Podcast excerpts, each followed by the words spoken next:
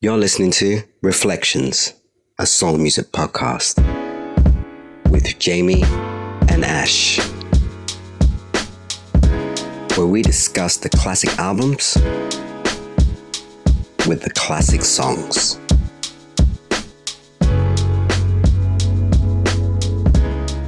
Welcome to episode six of season two of the Reflection Music Podcasts. I'm Jamie, and as always, I'm here with my man Ash. How you doing, Ash? All good. What's going on, people? I hope everyone is well and nice. Thank you for joining us once again on our uh, mission to to cover all of the greatest album of the neo soul experience that we're currently going through at the moment. Although I've got to say, Jay, like I'm I'm I'm actually kind of started been digging back into some 90s R&B, and I'm really looking forward to to the point where we we start that new kind of arc in our journey on this podcast and start going into that. There's clearly a reason why we actually do this podcast because I actually been thinking the same thing. Because uh, in researching this um, this album, I had to go back in time and then obviously in the 90s, you start listening to some mint condition and then all that kind of stuff. And then for, before you know it, you're just like in full 90s R&B mode. And man, I was, I was saying, listening to the first Jon B album the other night. And I, and I, that was an album that I'd never really got into other than like the big single. Like, and it's actually a really good album. Like, That's, he don't get enough props. That, uh, that album's got you're talking about the big singles that they don't know, right? Yeah. Right. Yeah. So it's proper proper digressing. But anyway, let's do it. Um, that song is not what brought me to Jon B. There was another single on there called Don't Say. Mm. Don't Say. And uh, I fell in love with that tune. It's got just like this great guitar riff. So built around this guitar, guitar riff. And I was just like, this guy is all right, still. And then the video had a a, a, a young Sanaa Lathan was in that video, and I was just like, ah, oh, Jon B's, he knows, he knows what's up, and um, yeah, so yeah. I, he knows what's up. So I've been on, oh yeah, I was, I was, I've, I've always been a bit of a fan of Jon B. Definitely didn't get the props. He had some tunes. He could write. He could write some tunes. And I think he wrote. He wrote some hits from some other people, from what I can remember. Anyway, that's uh, for the research. For we, we need to get we need to get to nineties R and B for real. I was saying, mm. I was saying to uh, my better half that for as much as I love neo soul and it's had a massive impact on me, I think the most significant impact on me musically, really, and it's it's it's it's merely a time frame thing because you're you know, I'm I'm a teenager in the '90s, really impressionable. I just like '90s R&B had a, just a, such a profound effect on me, especially like mm. vocals wise, as well. You know, yeah. just proper, you know, because that was the first. That was my first, you know, when you're a teenager, all those guys, you're just like, I want to sound like those guys. And then the Stevie Wonders and those people, they came later they came later. Mm. I, I got into, I, I was always into Stevie Wonder, but from my dad, but for me, like actually actively going out and purchasing Stevie Wonder albums myself, that was like later, like late nineties, yeah. you know? So yeah, the Jodeci, Boyz II Men, Mint Condition, Tony, Tony, Tony, who we'll get to, those guys, man, profound effect. Anyway, we digress. We are talking about Instant Vintage, Raphael Saadiq's debut album released June 11th, 2002. And it's really weird to talk about a debut album for Raphael Saadiq in 2002 because mm. it's, it's his debut solo album. But in terms of stuff that he's done, this was his sixth studio album. You know, wow. yeah, so that's four albums with Tony, Tony, Tony, one with Lucy Pearl, and then so what is that? Yeah. So this one, Instant Vintage, was his sixth. You know, and my relationship with him, it actually goes way back to the nineties, like what I was talking about. So I got into Tony, Tony, Tony on their third album, which I guess is their most popular, Sons of Soul. That was the album that had that came out in '93, and that had Anniversary on it, and that had Lay, my, lay your head, lay your head on my pillow Yeah. Mm-hmm. And yeah, that came out in 93. And that's when I first heard about them. And that was their third album in. So they had those tunes. And then in 95, I think Saadiq, he did a solo track for the Higher Learning soundtrack. Um, Ask of You.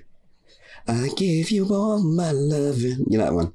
That's all I mm-hmm. ask of. Yeah, that one. So loved all those tunes. Loved him, and uh, it was it was about time. I mean, after Lucy Pearl as well, that was great. By the time into, into Instant Vintage came around and his debut solo, I was so excited for it. I mean, I didn't even hear any of the tracks off it. I was just like, you know what, I'm just buying it. Saadiq's bringing out a, a solo. I'm I'm buying it. That that's that's all there is to it. And Ash, I wasn't disappointed. I really wasn't disappointed, man. Um, I think this is great. Not up until two years ago, it probably was my favorite one of his solo solo albums, but I think it's been surpassed now. Um, but maybe that's where my head's at now. I just re- I think Jimmy Lee is his best work. I know it's wild, and it's not really it's not really neo soul in a class in a classic neo soul, but I just think it just I just yeah maybe maybe we've all grown, and that's where he's at, and I'm we're at the same place. But I think his last album was just superb, um, best since this one. That's just me. Anyway, uh, this was released. So I said 2002. The label was Universal and writers on it. Um, few, obviously himself, and he's working with those guys again, Jake and the Fat Man. And we heard about them because they they worked with him on who was it? Bilal's album, right? Soul mm-hmm. Sister, and then on Angie Stone's brother. So they were his partners in crime, which I've come to realize that they were basically in charge of or making it current. All the hip hop elements, the scratching, you know, the the beats and all that stuff. Anyway, Jake and Fat Man, they're, they're made up of Glenn Standridge and Bobby Ozuna Jr. All right.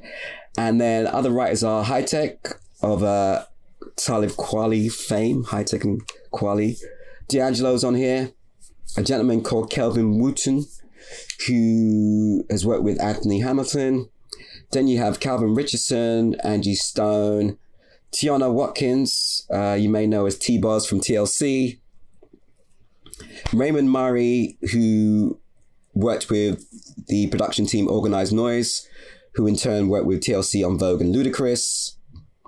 And the producers on here are Saadiq, Jake and Fat Man, Hi-Tek. Most of those people I spoke about, they're also producers on this album. This album peaked at 25 on the US pop charts, number six on the R&B charts, and in terms of um, album sales commercially, this was deemed a flop by the record company.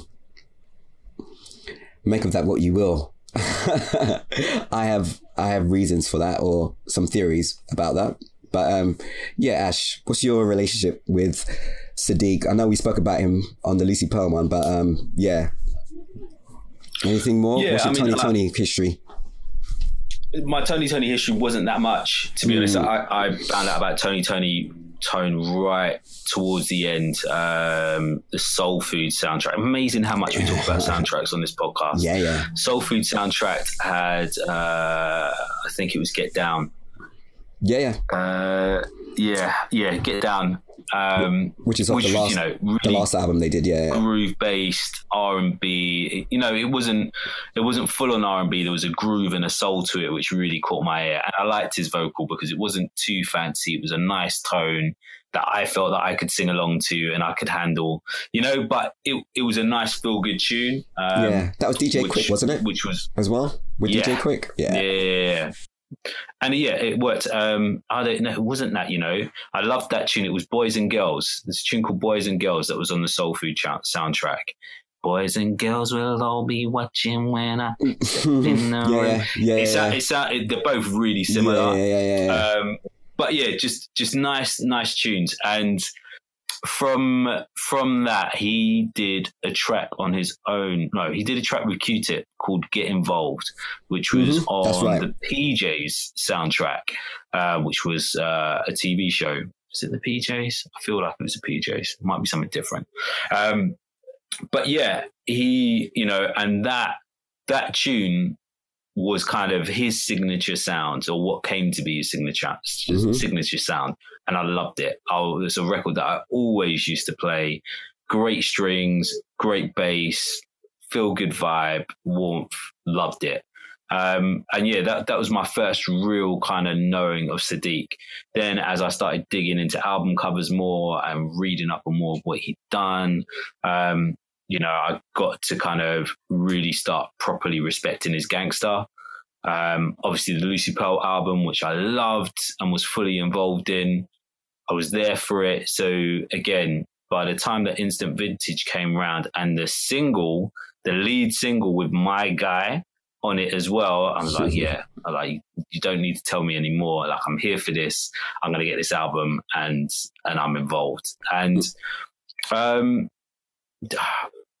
having done the digging and my knowledge of him, I kind of I feel like I should have expected more from this album, but I didn't go into it with high expectations. Um, mm. I just went into it thinking this will be something that I like. Um, but yeah, I, yeah, it's a, yeah, yeah. We'll we'll go into it more. We'll go into it more. But I, I think I feel like I should have had higher expectations of it when I when I think back to that time and it coming out. It's a big deal. It's such it a, big big deal because he is on everything and everyone was waiting for another Lucy Pearl album. Exactly. So they got this. And so, you know, that hype should have been there. I, I don't really remember feeling, oh, way, oh, Lucy Pearl's broken up. When, you know, it felt mm. like, right, this is the next thing. So I'm going to go and get it. But um, yeah, because it, is, yeah. it was like a steady build up of, of his profile, right? So he's, he's appearing on uh voodoo right so he's got he's got the track on voodoo he's got uh like Angie Stone track. He's got the Bilal track. He's got like Lucy Pearl's coming out. It's like a steady build up. Like his name's getting like more, more, more well known. And then this was like the culmination of, you know, I, I, I wouldn't be surprised. I couldn't I couldn't find anything on it, but I wouldn't be surprised if the record label were like, okay, this is your coming out. You're you're gonna blow now. And like maybe yeah, that's where the definitely. disappointment disappointment comes from. You know, especially like you say with the lead single. Let's get to it now. The lead single released 2002. I haven't got any proper dates for these releases, but doesn't matter. Released 2002. Be Here featuring our man D'Angelo, written by Saadiq, D'Angelo, and Jake and the Fat Man, produced by Saadiq and Jake and the Fat Man.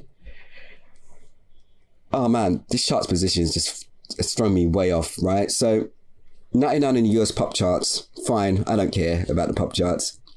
But the R&B charts, 45 on the R&B charts, man. This tune is sick. Banger. This tune is Such sick. a banger. I don't get it. I don't understand it. How can you hear this tune and not feel like just make that stank face and just like Oh man, it's so good. Anyway, you tell me about it. I'll I'll tell you why I love it after. I mean, uh, I so like I said, you know, at that time I was all over kind of knowing what was going on and when things were coming out. Mm-hmm. Uh, I was going down to Soho, going to the record shops, um, and you'd get the import vinyls, like you know, again, months before any kind of UK single release or yeah, yeah, yeah. or any kind of album release, you know. Um, and the Be Here vinyl, I rinsed it so hard. Like, you know, you know, the, there's the one thing of the D'Angelo factor, which is a massive factor. Like, let's look at it. We've we've talked about Saadiq featuring everywhere with so many artists. How many artists can we say that D'Angelo is featured with? Just Lauryn Hill. Lauryn Hill, right? He's he's not really shown up anywhere at all. So to have D on a track after Voodoo, and uh, you know, like that's a hype. That's a that's an amazing kind of marketing catch. You know, and again, he owed Saadiq that anyway. He, Saadiq's given him two momentous bangers for both of his albums. Like he needed to give Saadiq something back. Um, and yeah, like it didn't disappoint. It didn't disappoint in any No. way, shape, or form. Like just right from the intro, like I, I, did, I only clocked the other day how much the bass line dominates this track. There's no guitars. There's no, No. keys. There's a bit of organ like No. further down the line. Um, and you know the strings play its part as well, but this is all about the bass and the vocals and the story that they tell. It's epic. I know. That Saadiq's a bass player. I've I've always known he's a bass player, but like you, listening back to this album and this track as being one of the early ones, you're just like his bass work. He's a hard bassist. He's not just a bass player. He's actually a bassist. I mean, he can play, and he can set down a groove. Yeah. Maybe not like you know, if a bassist was was on this podcast, like, well, he's not technical, he can't do this, he can't do that. But his his his way of of setting the groove and and the bass lines he writes and the groove he gets and the way they swing and man, they just they're all over this album. And I some on most of my favorite songs on this album, there's a bass line there that he's played in, and I'm just like, yo, and it's after you start listening to him for a while, you like you listen to Lucy Pearl and this album, some of the later albums, you're like, he's got a style to his bass lines as well. You kind of, he's got a signature that I, I don't know how to explain it, but he's got a way of playing bass and writing bass lines that you're just like, whoa. And I did see an interview last night that he says he was saying he likes his bass. What did he say? He likes his bass lines to maybe swing, maybe swing or something like that. He says he likes it. He likes his bass lines in a certain way, and that's how he writes them. And yeah, man, it's it's amazing. Go keep going. Yeah, no. So you, you know the intro has you here. It's, it's already kind of built your expectation where it comes in, the beat comes in, and there's a bit of flute, uh, a few scratches in there, Mm. and then the "You should be here" line comes in, and then and as they're doing that long line, then the bass goes do do do do do. He does he does that stuff with the bass, and mm-hmm. and you should be here again, and you just it's just like this constant pull into the record. You're getting pulled into it more and more, and then it's the doom doom doom doom doom. You know, just the way he uses the bass in this song to not only kind of cover so many, so much of the musical landscape. You know, he, he covers all areas. So he, he you know, he, he doesn't need a guitar riff running through because the bass line's doing it. He Mhm. doesn't need a keyboard dropping chords because the tones that he's playing on the bass line combined with the vocals covers that space as well. That's that's incredible to be able to do.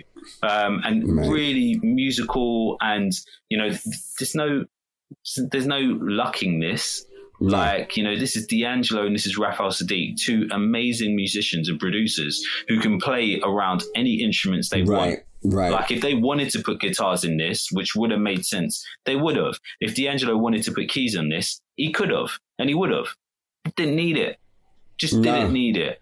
Um, and again, it, and then it comes to this other point of Saadiq's production and his sound, the strings. His use of strings throughout his career has been second to none. I, I feel like in this in this urban R&B soul landscape, there are very few that mastered strings the way that he has and made it an important part of his sound right from back then to, you know, Solange's album a couple of years ago, you know, mm-hmm. it's all over it. And the use of strings throughout this record, again, incredible. When you when you've had them both doing their verses and you get to this middle eight section, the way the strings just go and build up the track at that point with them both ad libbing and adding a, a new kind of vocal dynamic onto it over the same kind of chord sequence, again, just adds a whole other layer and dimension to this song to just build it up to, you know, a final crescendo, crescendo and an end yeah, yeah. um, just superb. Like, and you could play it in a club, you could Yep. play it at home, you could play it in the car. Like, it is a banger of a single. And then, you know, we've spoken so much about. Sorry, Jay, I'll keep on No. going. But go, we've spoken no, so much about singles, like on these albums, not always being the best of of what an album brings when actually a lead single a single is supposed to be a single because it's the hit it's the one that's supposed to get used it's not supposed to be about the rest of the album you're supposed to have those hits and then you're supposed to have the best of the rest as well and Yeah, so yeah. many of these albums either have one or the other you know Exactly. and i just love it when they get it right with a lead single because Yeah. this got everything right. You've got the collab, you've got the sound, you've got the groove, you've got the feel good, you've got the vocals, a nice song that just pulls you in to an artist and to an album that everyone can relate to. I want this girl or I want this boy. You should be here. Let's get it on. You know, Mhm. job done. Amazing song. It is an amazing song, and I just basically it's one of those songs that it it straddles like two like not two but just many different sort of not genres, but like yeah, kind of genres because it at the same time it's gritty and it's like really sort it's really like you know down home country vibe, but then it's got that classiness with the strings, like you say, and it's just like that. That brings it up to another notch. And as a lead single, it's got that vintage. It's it's a it's a great lead single because the album is instant vintage. This is your lead single, and it's got that. It's got that kind of still contemporary because you still got the scratches in there with Jake and the Fat Man, but the bass line, the strings, the way they sound, and I love the I love the fact that um D'Angelo clearly wrote his verse. It wasn't like, oh, Saadiq's like, I've got a tune, D'Angelo, just sing this. He was like, no, because the way the way Saadiq constructs his verse, that is a straight Saadiq verse. And the D'Angelo verse, that is like no one no one writes stuff like it. The way he puts in those little harmony lines and no one does that. That is his signature. You know that as soon as you hear that, you're like, that is D'Angelo all, all over. And it's just great. It's just it's a proper duet. And yeah, man, like the meeting of two geniuses. Great. Like you say, just great lead single.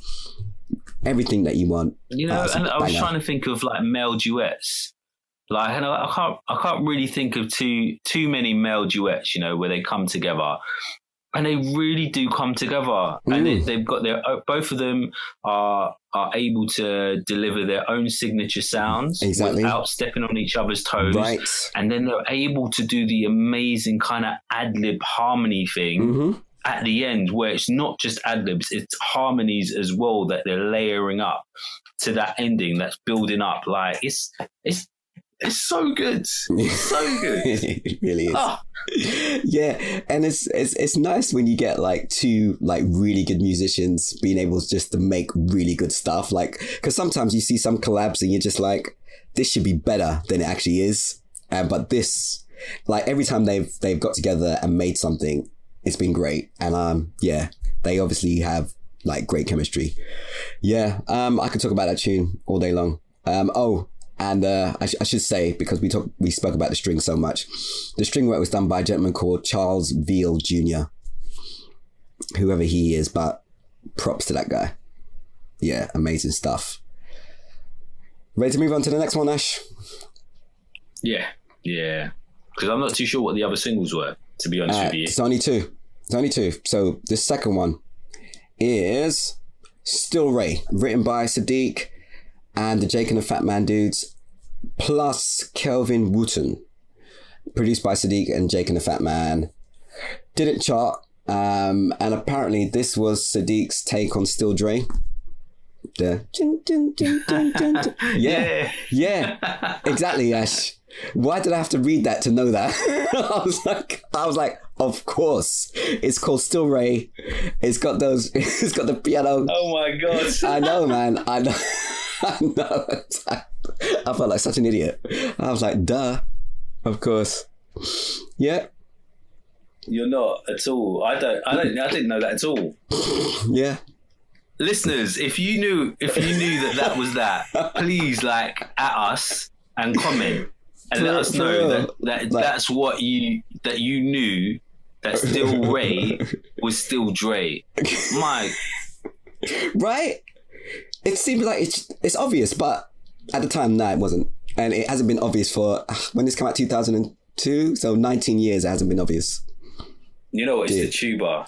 The tuba just throws everything.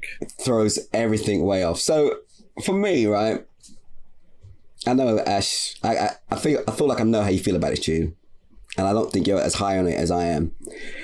I love this tune, and I think why. I Well, no, not. I, th- I don't think I know. This song is all about like vocal melody, right? And Okay. since Saadiq, since his days with Tony, Tony, Tony back in the nineties, he has a way of writing these catchy verse melodies. They're almost they're almost nursery rhyme in in a, in a way. They they're just really they're so hooky. And this one, the I'm coming home to you, it just instantly sticks in my head, and it is stuck in my head for like 19 years. Weirdly, this is one of the songs I've consistently played over over that period of time. I don't know why. It's clearly not technically the best song. Like even one of the best songs. There's a lot more better technical songs than this one. But I just think the melody is beautiful, and more, more most important for me, I love singing it.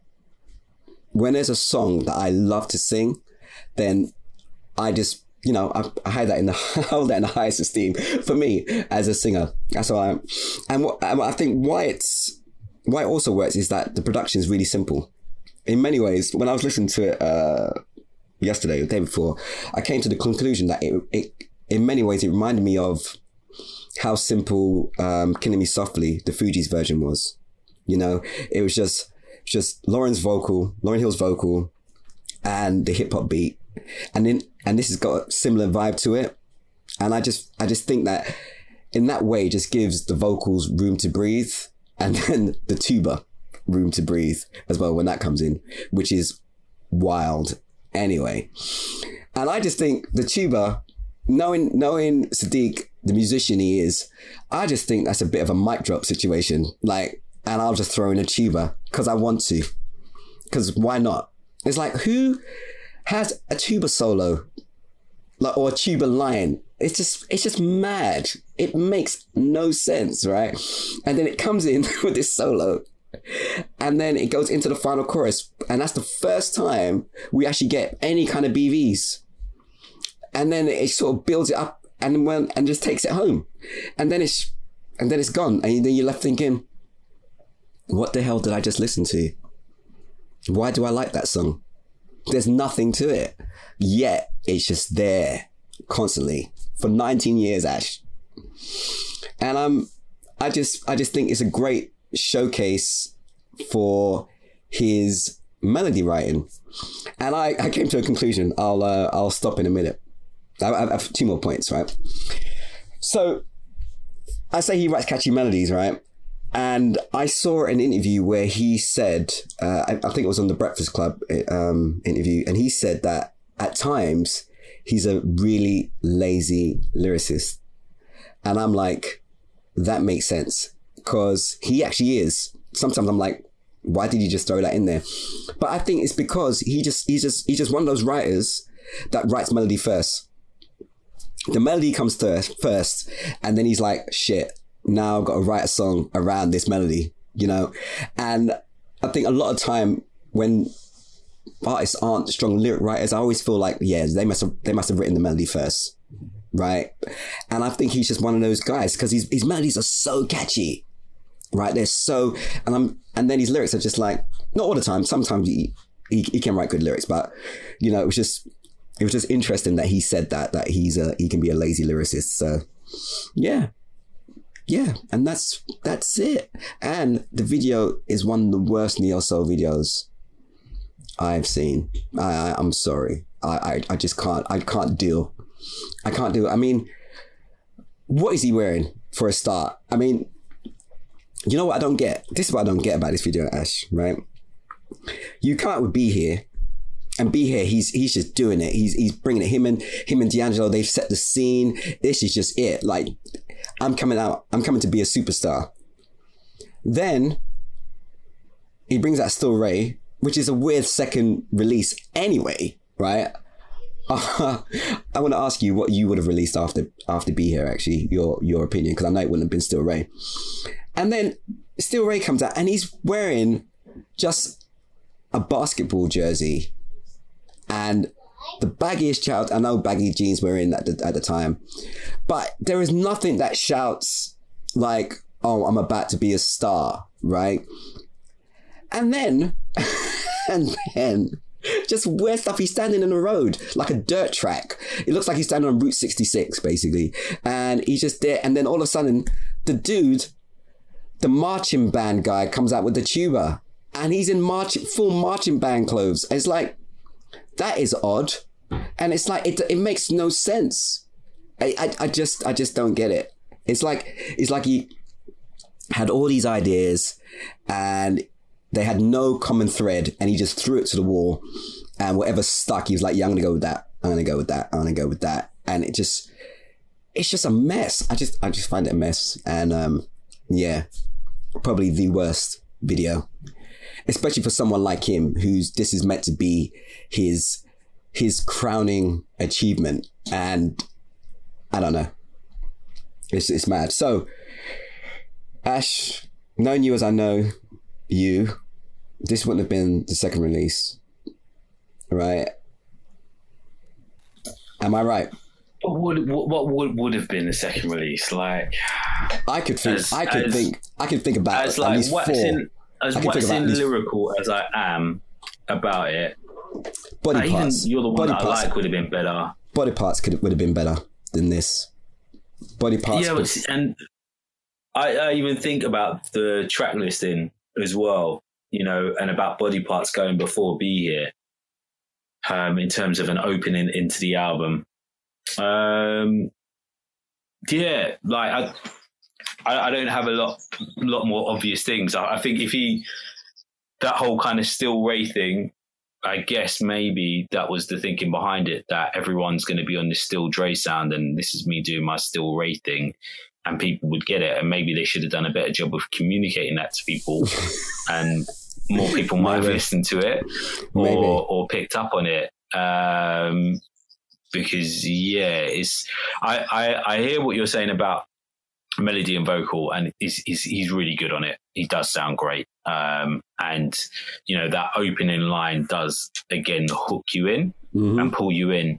Um, you know I, I just got production issues with the production of Mm. it you know? It just it doesn't do anything for me. It doesn't doesn't take me anywhere he could have used that same melody and that and those same lyrics and put it over a completely different backdrop and it would have banged harder and you know people would have loved it a lot more than what they obviously didn't when it came out. it, Mm. he didn't do anything um, and i can't find the video as well so if i can't find if i can't find the video with a quick search then something was wrong with that video like you're saying jay Mm.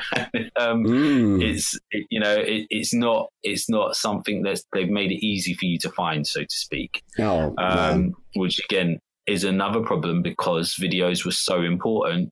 They were still relevant, you know, the relevance was starting to fade away a bit, but it was it was still it was still relevant. You know, you still needed to have a music video, and it was a good way of more people hearing your music, hearing the song, and and it getting out there. Um, I just always remember this song as being the tuba song. Like it just is that's you It know is the is- song. it's it is wild because it that there's that tuba intro, and I don't know if the tuba's on, intro's on the single, if it's just one of those things that are in between the tracks on the album. You know, Yeah. sometimes you can have something at the end of one song that then kind of goes into the other one. Um, I've never really looked at it properly. I know it's not a separate. There's not a separate intro track to it. Um, but yeah, I just always remember hearing this random tuba. What's going on here? And then it's those keys, those stabby keys, and I hate Mhm. those. Sta- I love a piano, but I d- hate that stabby piano. Um, so I'm just put off. Go on, Ash. I'm put off straight away. You know. Um, so yeah, it, it just it doesn't do a lot for me. I I love being. I love that he's trying it. I love that he's he's putting it out there and, and giving the tuba that that time to shine. But you know, again, no one else has ever done it again afterwards. Not been done. I don't think he's ever done it again. You know, No, he hasn't. He he's he's not averse to trying a thing. Um, he's tried a thing a couple of times on this, about three or four times on this album, and with with varying results. Like you say, he tried a thing here with the but it didn't work. I like it, but then he doesn't. I mean, let's get let's get to best of the rest. Oh, it's not terrible. It, it's not. Hold on. It's it's not a terrible line. It's not a terrible use. I just, I just as an album that probably wasn't doing that well, and they needed a, a, a kind of another home run with a second signal to single to reignite album sales or get it back into into relevance Yeah, like this isn't the one you go for. You go for the one with T-Boz. All right, all right. I Right. don't, you know, or you, or you go for the one with Angie Stone and Calvin Richardson. Like, Right. that, that's that's what you do. You don't. right. Oh, I don't. all right, it's another collab. So I think it's an ego thing because this is still Ray and this is my still Dre thing. So yeah, and I want a song all of my own. You know, I, I don't know. I, I'm, I might be way off. I might be way off, but I would have, if I was the label, I would have definitely put out that T-Boz track as a single, as a third or fourth single. Maybe not as a second single, but I would have definitely put it out there to reach out to the TLC fans. Like, just Do you know no what? brainer. All right, so no brainer. let's get into it, right? So, best of the rest. Um, different times. That's the T-Boz track. Um, for years, this this was my favorite song on the album. For years, um, I don't even actually even understand why. Again, because it's the it's a, it's a very different song. It nothing. There's no other song on the album that's quite like it. Um, it's almost basically, you know, it sounds like Ash. It sounds like to me what all R and B artists do now, right? So, Okay. Like, so it's it's R and B. It's kind of nineties R and B, but with a with more sort of synthy undertones to it. So it's it's an R and B song, Mm. yeah, but it's got Yeah. the synthy under synth undertones to it, which makes it a bit odd, especially in two thousand and two. But in 2021, to, from, from like 2018 to now, I can imagine some of them all R and B dudes just doing that. You know, some of them weird. You know, you know I'm talking about. Mhm. I can imagine, and like I've got a crazy take. Like I actually think if I was a record company exec now, I'd get someone big to re to do a cover of this, like a girl and a guy, just for want of a better artist like Rihanna or, and Chris Brown, or someone like that to do this track because I think. I think it'd be a banger in 2021. Obviously, update it because it's still, it's still dated. Update it a bit, but I reckon it can work. Change the lyrics a bit because I don't know if you noticed the lyrics. This uh, this is a song about God, right? Or Jesus. I don't know. I don't know. Yeah. So maybe change it, maybe make it into a love song, or maybe just leave it as it is. I don't know. And then, but I just think it's a great song. It's a great song. Weird. He's weird. Because even when, even the uh, little bridge, my friend will let you down, and it's just just really weird. But then it goes back in, but it's like nice because it, it kind of breaks down to that part and it's a bit odd. And then it goes back in. Dun, dun, dun, dun, dun. And it's just hard. It's like, and it's quite dark and, oh, it's, it's I think it's a Yeah, great there's no song. there's no obvious form to the song. Like it, it's it's really unconventional with the phrasing Mm-hmm. and the way it's kind of pulled together. But it but it's like you said, it is a great song, and you you remember. Or I certainly always remember those those different lines that kind of just come in. I closed my eyes and kept on looking, and Yeah, yeah, you yeah, know, yeah. and my friend won't let you down. You you remember all of those little bits, and it's like there's like there's no obvious ending, there's no obvious chorus, there's no obvious, you know, it just you just feel your way through the song. I, I remember being shocked at hearing T-Boz on there as well. Um, you know, like when you when you think about iconic voices, you know, there's so many R and B girl groups going through the nineties, um, and obviously TLC were were probably the benchmark of success out of, out of all of them. I think it's I think it's pretty fair to say that. And if you if you look at the three members, um, you know, and obviously T-Boz had the iconic relationship as well in it, so that that gave her a bit more status anyway. But you know, you don't really remember Chili's vocal. You know, all right, you you remember Left Eye's rapping and a, and a vocal sound there, but you don't remember her singing. But T-Boz has a, such a distinctive voice, um, and rarely, I don't ever remember it being used other than on in TLC. So for her to pop up on this record out of nowhere, so you know, random, uh, so random. Because um, what you, you're talking about, I'm sure No Scrubs was 99. You know, so you know TLC haven't really been doing anything since then. Um, you know, so just for her to randomly pop up like that, like was awesome. Like, it, like certainly when I'm going through the album, you know, I'm I'm getting a little bit lost, and then that picks my ears right back up, and that draws me back into it. Um, and you know, she sounds great. She was never the the powerhouse vocal.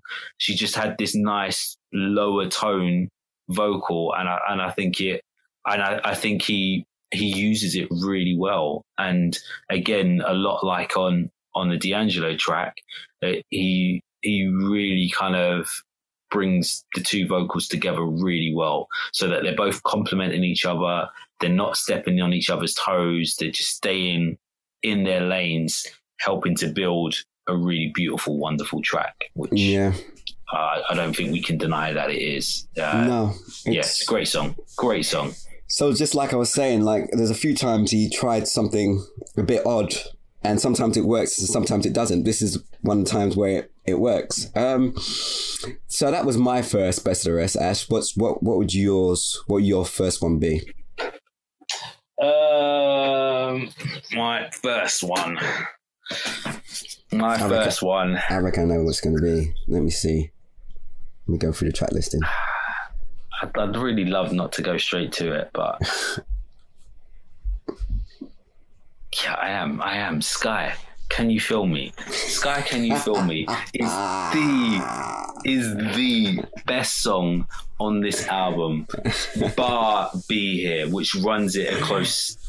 Be Here runs it really close, uh, and I struggle struggle not to shout about it. But Sky is always my go-to track. It is so good. I remember being out in Angel one time and um, who's out for like a friend's birthday. Mm. Not many people had showed up either, so it's just like, oh, oh okay, ones. we're gonna, well, we're gonna need to we're gonna need to stay here because, like, yeah. yeah. if we leave now, like, yeah. there ain't gonna be no one.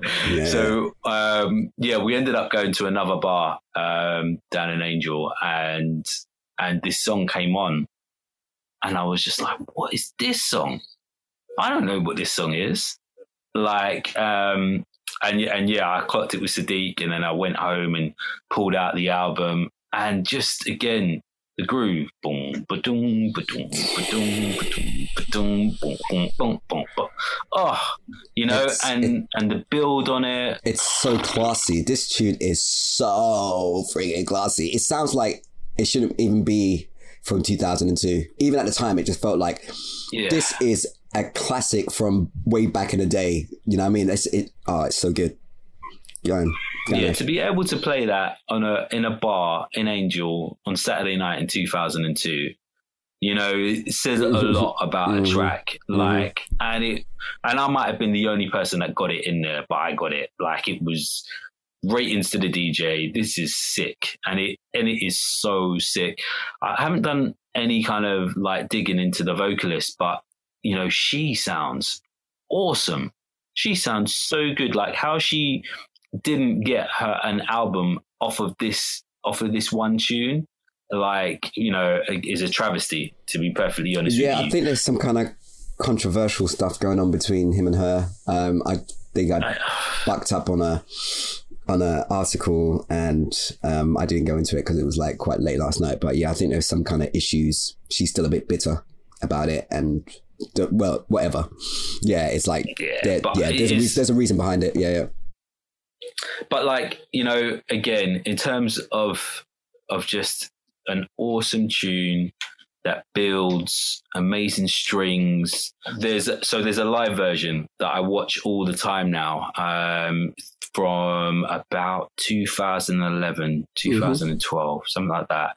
And they use it to end the set, which is a big deal, right? Like if you if you're gonna use a song to finish your set, given how many hits he's got and how many songs he's got, like there's loads you can go to to kind of finish off your live set. And they go to this one, and the vibe is just immense. Like, and everyone gets to go everyone gets a go, and then the keyboard player throws in this whole new vocal line into it and just takes it somewhere else. And they, the BVs come out with this other like ad lib harmony line to finish off with, and they just take it somewhere else completely. And when you can, when you can have a song like that where you know you've got this amazing groove and this amazing, you know, musical backdrop for as a vocalist for you then to to go and and still have that those same elements but yeah. create something of your own over it completely of your own but it's still still intrinsic to the original song like that says so much about it the guitarist goes off like you know it's the perfect song for you to jam over like i was just to say yeah yeah, yeah. And, exactly. and they just go on, they go on.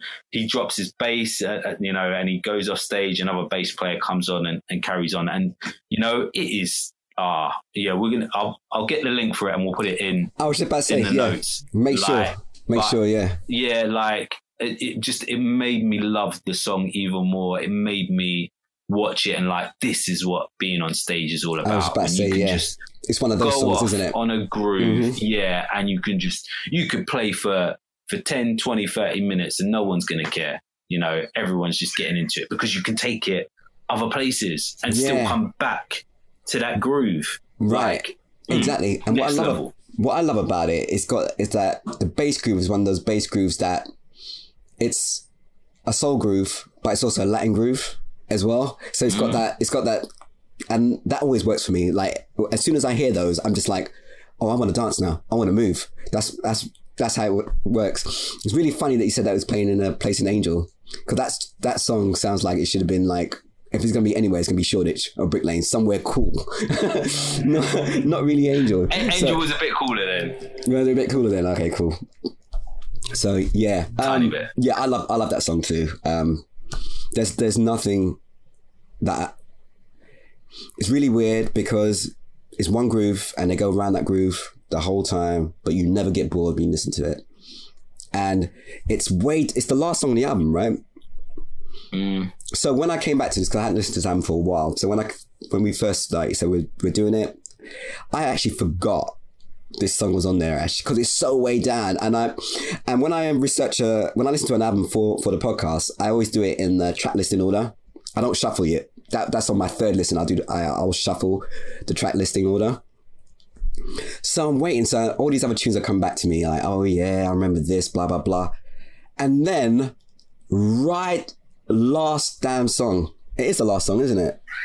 Yeah, yeah. The very last song. This comes up, and I was like, oh my god. The banger is right. at the banger because I was almost left like, I'm right at the end, and I'm sure there's got to be more. Like, not not saying I, I was disappointed with what I got, but I was like, I'm sure there was like another banger on here, and then it hits, baseline hits, and you're just like, damn it, man, this is it, this is the one. Yeah. My goodness, my goodness gracious, it's it is really hard. it's, it's, so good. Mm. um, yeah, and then uh, mine, my next one, I'm gonna say is excuse me. It's either excuse me or body yeah. parts, but I'm gonna go excuse me because at this time I was loving Calvin. Do you remember I said was it on the uh, on the Angie Stone pod? I was just yeah, saying like, yeah, Calvin Richardson was having his time. Oh man, I he killed it. Him and him and Angie kill it on this track. Their parts, yeah, like, really and good. the way it really starts, good. it just starts with Calvin. How about the possibility? You're like you're immediately in, and then the groove comes in. and what the hell is is Raphael Saadiq doing with that crazy little pit guitar line, digga digga dum. Uh, just out of nowhere. It's it's so mad. it's so crazy. But man, it just gets me all the time. I'm just like, this is and that song, it's like a it's, it's a proper vibe. It's groovy, but it's a proper vibe. It's like can't make you stay if you want. It's so vibey, man. It's so good, and and all the parts are right. Saadiq's great on it. He's doing his. This sounds like I'm kind of disparaging, but like his vocal melodies, like they're kind of nursery rhymey. He's doing that kind of his his his verse. You feel like virgin, eye," like doing all that stuff, and then Calvin comes in, does his bits, and then Angie Stone takes it home, and I'm just like, yo, this is sick. Well, like this is this is golden. And again, I mean, back to back to Still Ray being the second release is like all three of these tunes, all three of the tunes we've spoken about so far, I would have put before Still Ray, and I like Still Ray, so it just makes mm. no sense to this. I, but maybe maybe you're right. Maybe it's the collabs. Every one we've spoken about, the best of the rest, rest has got somebody else on it. Someone else that and it, and That- and funny that- enough, like that is strong. that isn't that a testament to where Saadiq shines best? Eh, shines best making other people shine. Do you know what? I watched an interview, the, the Breakfast Club interview, and he, it was weird because he slightly contradicted himself. He was like, he was like, oh yeah, I wanted to leave Tony! Toni! Toné! because, you know, I was ready to do my own thing and, you know, like, you know, just write my own songs and, you know, just, just have my, you know, forge my own path. Then later in the interview, he says, but I work best in a band. you know, he goes, he used a basketball analogy where he says, like, I'm a point guard. Like, I like to, I like to provide the passes, like to be the guy that, you know, that, that fits it, fits it all together. And, I'm like, well, exactly, exactly. That's your best work. And it's, and I, it's, it's, it's horrible to say that his best work is either like writing or writing or, you know, producing for somebody else or, or being on a duet with someone. But I think you're right. That's where he shines. I think, I think so. Yeah. No, and, you know the other thing that I love about this track as well is Hmm. that you know he's he's quite happy letting Calvin open it and blow it away, Right. and knowing that he can't he can't match his vocal. nope. He's not going to try and match his vocal. I'm not going to try and take that shine away from him. Like he's going to do the track the best justice by him opening it up, not me. So open it up, Calvin. Do your thing, like shine, and and you know it's it's a wicked tune, uh, wicked groove, and you know like we will always talk about the groove with him, like. Mhm. But um, what I one of the other things as well, it just the um the the attitude and uh, and tone and aggression of their vocals as Mm. well just really puts the feeling into it and you know makes you make that screw face when you're listening to Mhm. it it's and and believe it can't no can't nobody love you like I do Yeah, like, yeah. you know they sing it with the meaning for it to really hit and you know again when all three of them are on Mm. like it's, it's all woven together so Yeah. well Yeah, they're not you stepping know on like each other's toes. Yeah, it's, you know it's it's it, it, it- yeah it's, it's a real kind of highlight of this album uh, Mm. the way he's able to do that like it's it, it's great and yeah this is again if you're trying to pitch this album to neo soul fans this is a single this is a single you know Angie Stone's just done it you know she's just just you know yeah not that far back released the album you've had that brother tune with her Calvin Richardson was on another track with her that again has gone down as one of the big tunes of the album. right. Here's part two. Here's here's Angie and Calvin again. And now we've got Raphael as well. Exactly. Like, exactly. It's a no brainer. It's a, proper home no, run. a proper no brainer. It is. It is a home run. It's. It's just odd. Just odd stuff. I just feel like there's odd stuff going on in this album. Period. The track listing is odd. The track listing. yeah. It just doesn't make any sense to me. Um, I mean, uh, I don't know. What's your next best of the rest? I've got two more that I, I'm, I'm going to shout out. I won't go on about them, but I've got two more. Um, nothing really to go on about because again, that, that's part of my issue with this album. I just don't don't like like a lot of it. It's just this. It's all there, and you just go through it. There's not not a lot that grabs me. Um, but I, I, I really like Faithful. I think Faithful could have been on the Lucy Pearl album. Um, it, it sounds. I feel like, like it's the the closest thing, closest thing to Lucy Pearl on it. Um, and yeah, nice groove, feel good, summer vibes, top down, cruising mm. along. You yeah, bang that out. It feels nice like and loud, leftover. You know? It's it's like a. It didn't make the Lucy Pearl album. It would have made the. It would have made the the second Lucy Pearl album. That's what it sounds like. You know, yeah, sounds like that vibe. It's got a lot of that West Coast flavor, which you know is is an important part of him. This is not an East Coast cat. You know, he's not from Philly. He, he's from Oakland, and he he's got all of that in him, which is part of the reason. It's funny. I was, I was trying to think about a, a decent way of saying it, and I can't really because he's so integral to the neo soul sound with the hits that he's made, but he's not Philly, and he doesn't have a full Philly sound. Yet most of his tracks or most of his hits could be mistaken for being Philly hits or Philly inspired hits, if that makes sense. Um, you know, but yeah, this one has just got so much West Coast LA energy about it. Um, uh, and yeah, and, and it's it's welcome. I think the album needs it. Um, yeah, still Yeah. So my last two is I mentioned one before, body parts. I I don't know, you you mentioned it before, and you said you didn't it coming before Be Here was a bit weird for you.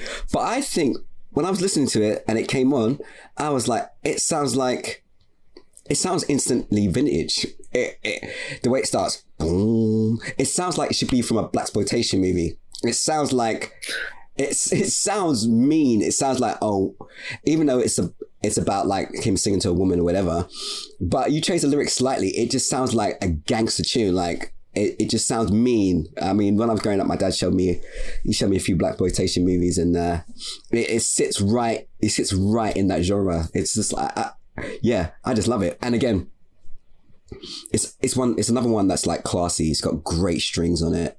It's just, it's weird how he's he he veered from these tunes like your your your body parts and be here and uh, sky where it's like full production and full with strings and it's got that classic, classy sound to it.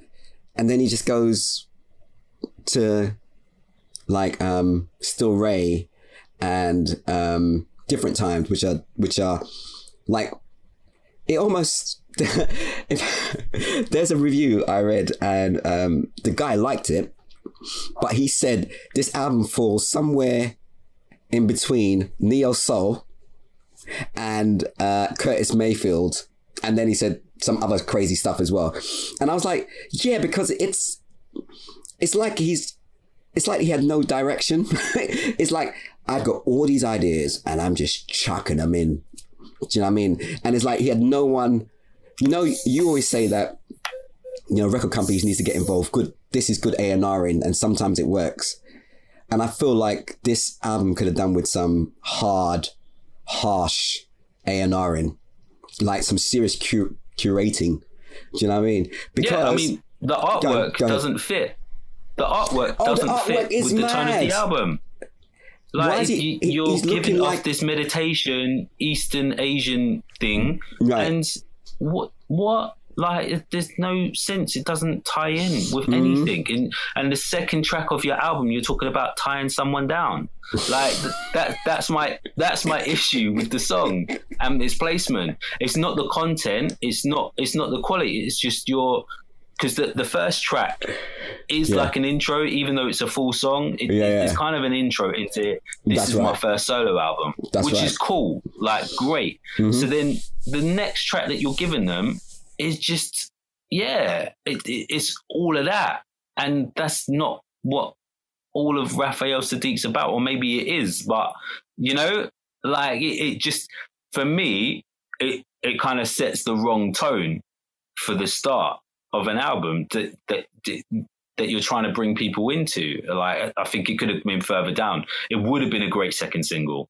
Like it would have been really strong and and probably because it's a a fuller, the production's fuller, like you're saying, um, it, it, would have gone down better, and, and more people would have got it, and more people would have enjoyed it than, than what happened. But I mean, I could I could yeah. picture the vid- I can picture the video now. It, it just would have been great. It would have been great. I, I, don't know. He's just so yeah, in, maybe, maybe sweaty, sweaty club. You don't even have to make it like him and a, him and a girl. Just make him him playing playing a gig, sweaty, sweaty club gig type vibe. A bit like, or just a, a blaxploitation film, or a black exactly that. Or like um oh here's you know? a good when he when he did his um cameo in the Luke Cage and basically he's in Cottonmouth's yeah, club, yeah, yeah, and that's like that kind of. You get what I'm saying? That would have been it. Yeah. All right. So uh, before we had to um, stop the last prematurely stop the last podcast. It's the vintage. I was about to give my last best of the rest, and Ashley was gonna mug me off royally, mug me off. So basically, TikTok. TikTok. What? TikTok. See, TikTok is like um I know. It's like Still Ray. You know, it's like it's like again, it's like you know it's a mad tune and it shouldn't even be. And you're thinking, why is Saadiq actually doing these tunes? Why is he doing a still Ray? why is he doing a TikTok? It doesn't make any sense. But for some reason, that little bit in me that likes when people, when artists go left field, it appeals to me. And what I love about this tune, it doesn't even scream, I'm a soul tune. It doesn't. It's not even about that. It's just about, it's about it basically what it is is about the simple melodies melodies that we've spoken about that we keep speaking about catchiness and for me it's got this nostalgia uh, link to it. So it sounds to me like this right? I was born 1977 so i grew up like in the 80s and i love an 80s movie. I you know i'm getting i'm getting to that age where i love i just want to go back and watch them old school 80s movies. And this song sounds like the type of song that gets played at the end of one of those 80s movies. So you're watching an 80s teen movie, it's crazy, crazy stuff has happened, and they get to the end and they're like, hey guys, what are we gonna do?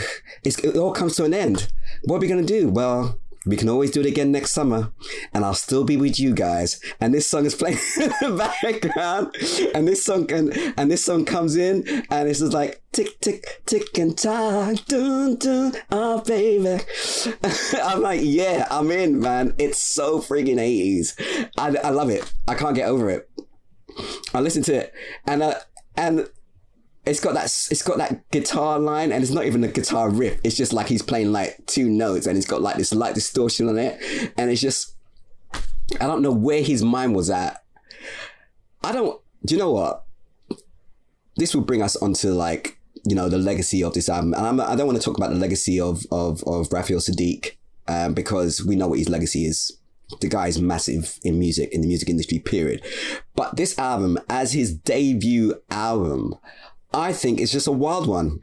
I think it's one of those ones where you where you've written so many tunes for so many years that you finally say, okay, this is my date, this is my this is this is the album where I don't have to sort of compromise or anything. And he just threw a whole bunch of crap. Not crap not crap because I'm not saying it's crap, but just threw a whole bunch of shit in it, not without any thought to um this song will go with this or because I just think I feel like the track listing is wild. I feel like the song selection is wild. I feel like that you can take TikTok. If you took TikTok and Still Ray, and he did another one of his albums, because in later albums he goes a bit more okay, this is going to be my 60s soul album. This is going to be my this type of album. Whereas this one is like a, it's just like a hodgepodge of styles yeah. and and his tastes. Basically, the guy's got like real eclectic tastes, and he threw it all it all up in here. And as a as an album that you want to come back to, yeah, it makes it really interesting. It makes it like, oh, I want to come back to it. But it's not coherent. It's so not coherent. Uh, and I feel like it it kind of this album has a legacy of being like for some people his best album but I don't know how much people actually sit down and play the album from start to finish. I think that people go back to the songs like different times and excuse me and body parts and um and all the other ones we we spoke about like be here and and stuff and that makes you that that makes you forget about the TikToks and and all those other kind of wild tunes like um like for instance Ash I hate this song. I, I I can actually say I hate this song, and I'm like, why is it? Why do you do it? Oh, people, you gotta tell the truth. Like, what what is that doing? It sounds so wild. It's like why? And it's like you you just had this song, and it's like I'm gonna put every song, every song I've got is gonna go in this album, and it's like it sounds like no one A and R'd it. So I was just about to say that. Where was the A and R? Yeah, it's Who's just the A and R? Shoot the A and R. There's an art to music business. There is an art. There is a form of creativity that comes from it, and if you get the person, so something that um yeah came up in the research for our next episode on Glenn Lewis, and he he talked about having a team and that there's there's a creativity in the music business that you know sometimes artists might not understand but if you have the right person that that aligns themselves with your dream and your vision they can add to it and make it that classic. And this is not that instant vintage classic that it could have been had it been had it been in the hands of someone that could work with Saadiq like and we know that that it's there like we know that he's capable because whoever worked on the Lucy Pearl album did it. You know, they made it. They made it a classic, and you know, I, I mean, I personally I prefer the second album. I feel like it's a more I was gonna say cohesive unit. Still than, Ray, than right? This album not still Ray. is. What's it called? You know, Ray yeah. Ray Ray I think it is still Ray. Is this called still Ray? Ray Ray. Is it- Nah, I think you're you're right. I'm looking at the collection. Where are you? Where are you? Where are you? There we go. Ray Ray. It's yeah, Ray Ray. Raphael Yeah? Saadiq has Ray Ray. Yeah, yeah, You Yeah. know, it, it, it, it just it just works as a as a complete album. Yeah. Whereas this, like you said, it's it's just here's my. I, thi- I think you summed it up really well. Here's here's all of my ideas. You know, I've been writing for so many people. You guys have been begging me for an album. All right, here it is. This is all of it. Mm. What do you think? You know, or not even what do you think? I don't care what you think. This is my exactly. That's what it is. I don't care what you, You know think. what I mean? Yeah, And yeah. then, and then I'm, and then I'm just going to carry on doing what I do. And he, and to be fair, he does because he has amazing bodies of work with other artists all up until now, and is still then releasing albums in different lanes of whatever lane that he feels like he needs to release a project on. Which fair play to him. There's so many artists out there that would love to be able to do what he does, um, and you know, and can't. So yeah, it, it's not. It will never go down as being one of my my best of the best, but there are definitely tracks on here that I will always come back to. I think "Be Here is an absolute beast of a It, single. it is. Um, you know, and there's no denying it. Um, and to be fair, I, I think you should just have a collaborations album.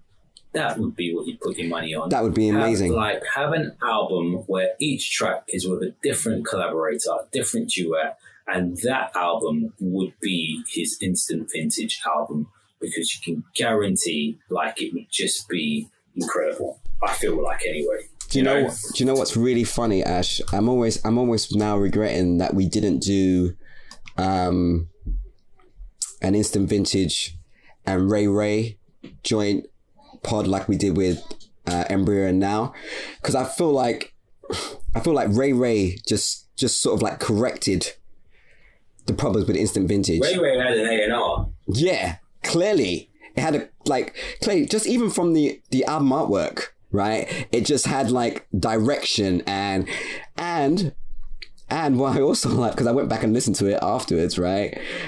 It was it brought back brought back him and Dawn.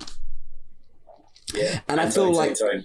Right, exactly. And I feel like Dawn Robinson was made to sing on Raphael Saadiq tracks. I said it in the Lucy Pearl Lucy Pearl podcast and listen to Ray Ray again, listen to Rifle Love.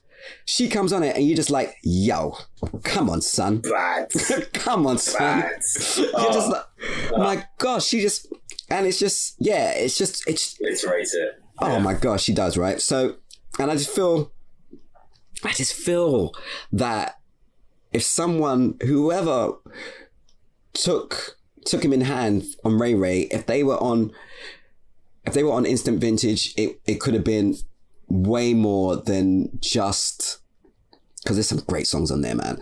But do you know what? Even if you, it would have helped. The track list has got what, 18 songs on it or something like that? You cut about five. It's a lot, man. Yeah, yeah. If you cut, if you cut about like five or six that don't need to be there, and there, and there are some that don't need to be there, right? I mean, I've talking about like some of them are my best of the rest, but I know they don't need to be on this album. Then it would have been better, you know, because sometimes sometimes it's just too much. It's just too much. I'm not saying it's filler, but it just needs to be A and and uh, that's what I. That's for me, what how I feel. Twenty was it twenty years later? That's how I feel about it. Whereas it's funny because at the time, I just thought it was amazing, you know. And then like Ray Ray comes out, and I thought like Ray Ray's amazing, but I'm not thinking that Instant Vintage is not amazing. I'm just still thinking, oh, he just Raphael Saadiq just get, keeps on being amazing. Twenty years later, I'm just like, yeah, I don't know, man. I just don't know. Where was the direction? And maybe that's just me with my podcast mind now. You know, maybe if I wasn't podcasting, maybe I still think instant vintage. But we're talking about all these albums. You start talking about like what's coherent and what's cohesive, and instant vintage is not those things. You know, it's it's hmm. wild. But It's, also, you know, if you if you tap into your initial feelings about the albums, you know that, and this is what I'm definitely finding. As much as it's been, it's interesting going back and you hear new things and you gain new perspectives on hmm. where they're at and and and what's there. Like I still remember this album being one where I don't listen all the way through. I just skip through bits and pieces of it, you know, um, and I listen to what I like listening to. I don't listening to it all. But, um, you know, like it's it's still up there, and it's still it's definitely worthy of being talked about. And oh, not only absolutely. has Saadiq earned earned that throughout all of his work previous to it, but again, there's, you know, there's a lot there's a lot here. It just didn't didn't quite hit where it needed to hit straight away, but I feel like he worked his way to where he wanted to be. You know, Hmm. Absolutely. Absolutely. So, the conclusion to this essay is um, listen to it. And if you want a, a, a more coherent version, then listen to Ray Ray straight afterwards, which is, Yeah, or, or the most current album, like you said. yeah. Did you go back and have a Uh, listen? Was it, was it Did- Jimmy? I've listened to some of it. Like I still Jimmy- find it hard to Jim- get into, but Jimmy Lee. It's uh do you know what it, do you know what it is? Do you know what's really weird? Um so I like it and I, I probably said so we was recording this two weeks ago and we're finishing off now. But at that point I was like, it's my favorite bit of work, but I think that was recency bias. And um but if you go from listening to Instant Vintage and Ray Ray and then go listen to I think it's Jimmy Lee, it's called Jimmy Lee, is Something like that. It's so it so sounds like someone who's writing for like a 2019 2020 a listener. Do you know what i mean? It's just so yeah, it's so do you know what it is ash? It's so hipster. It's so like if you're in like brick lane or shoreditch in a bar um yeah that's that's like uh and for people who don't know london very well that's like uh, a, a us equivalent would be like some kind of cool bar in brooklyn or somewhere which is where the hipsters hang out over there apparently so i'm told. So yeah so it's like it sounds like that type of music that he's doing and i I- you know i've got no problems with that you know who doesn't like cool music? But it's it's such a departure from instant vintage and Ray Ray and, and that and, and like Lucy Pearl and stuff like that. I mean, he's got elements in it because it's obviously him, but he's like he's blatantly doing it for. It's I don't, I don't feel like he's making it. He's making it for his old school fans, but it's definitely for new school. It's definitely for young folk. That album, Jimmy Lee, it's definitely made for the younger folk, and it, and I think it works. It's it's got. I mean, the fact that it's got. Uh, he works with the, the guy from J*Davey in it, and which has that which he J*Davey were always kind of R and B stroke electro in it, and it's got that sort of I've talked about um what I call it alt R and B. It's got a lot of them all R and B leanings, which again is kind of is what when you're down Brick Lane or Shoreditch, what they play in them bars. They like if they play in R and B, it's like that alternative shizzle, which I do like. I do like, um, but it's you know, it's good. It's good. But I feel like when I said that it's probably his best work as recency bias because it was just like fresh and uh, it's it's great. It's great, but yeah, I don't I don't I don't I don't know about what I was saying before. But definitely one worth listening to, and uh, his his catalog is is amazing. Actually, um, the only one I find the only one I find I really can't listen to is the '60s soul one, which I can never remember the name of. I think it came after Ray Ray. Uh, it is. What was it? It came after Ray Ray. The way I see it. The way I see it. Gun. Which is okay. Is that what it's the called? the way I, see it? it? Yeah, yeah, yeah, yeah, yeah, yeah. That is the one. That's the '60s soul one. Um, yeah, man. But I think like that's that was the phase he was going through because I think during that period he was started he was working with Joss Stone, right? I think, or just uh, that after. Was after, that was after the Joss Stone. Um, that was after Joss Stone. You know what? Like they, they just they, most of these guys, when you listen to them talking, they talk about a lot of the greats anyway. Like they talk about kind of really tapping into the roots and what the the great what the great ones did before them and how did they construct those albums. And you know, a lot of neo soul, we are talking about Stevie and Marvin and and and that sound. And I just felt like you know it shouldn't be dismissed that amazing 60s Motown sounds that Saadiq kind of taps into on that the way I see it album is, you know, just really immersing himself in what they did then, because they, they did some incredible stuff uh, then as well in terms of their playing, in terms of their look, in terms of their style, you know, just all of it. Like ticked so many boxes, and um, it's it's probably not. I don't think it's ever as cool as what happened in the seventies. Like the seventies seems like a much cooler, hipper time Whereas Absolutely. the 60s seem a lot slicker and yeah pop and commercial. Yeah. You know? Yeah. I, um, I, I feel like the 60s was the and, birth. Yeah, it was good for him to touch on Yeah, I feel like the 60s was the birth of the three minute pop song. Yeah, like like yeah. Motown was just like this is how we this is how this is how you do it. This is how you write a hit. It's three minutes, catchy, and we get out of there. That's it.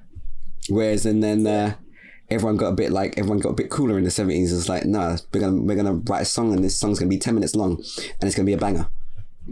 You know, yeah. and we're gonna do double albums and we're gonna do concept albums and you know that's that's what that's that's my that's how I uh, uh, imagine mm-hmm. or my idea of the seventies to be. But yeah, man. Raphael Saadiq, listen to listen to the whole catalog, man. It's so good. Like they've all got something it's something for everybody. Instant Vintage to Ray Ray to the one I can't. What was the one you just said? The '60s soul ones, Motown one. Yeah, to Stone Rolling and then to Jimmy Lee. They're they're all they've all got something worth listening to and yeah to enjoy. So yeah, please do that. Cool. Hmm. So Ash, we should do your Ash recommends. Um, where is it? Um, Sinead Harnett, new album, or I think it's a debut album from Sinead Harnett, who is a UK singer who has spent a lot of time in the US working with them. If you like your R and B, um, yeah, this is something definitely worth checking about. Um, and if you like your music a little bit more eclectic, then check out Bianca Rose, who has a new album out. Someone that we used to work with way, way back in the day. Um, I was wondering if that was the um, same. Yeah. Ah, okay, cool.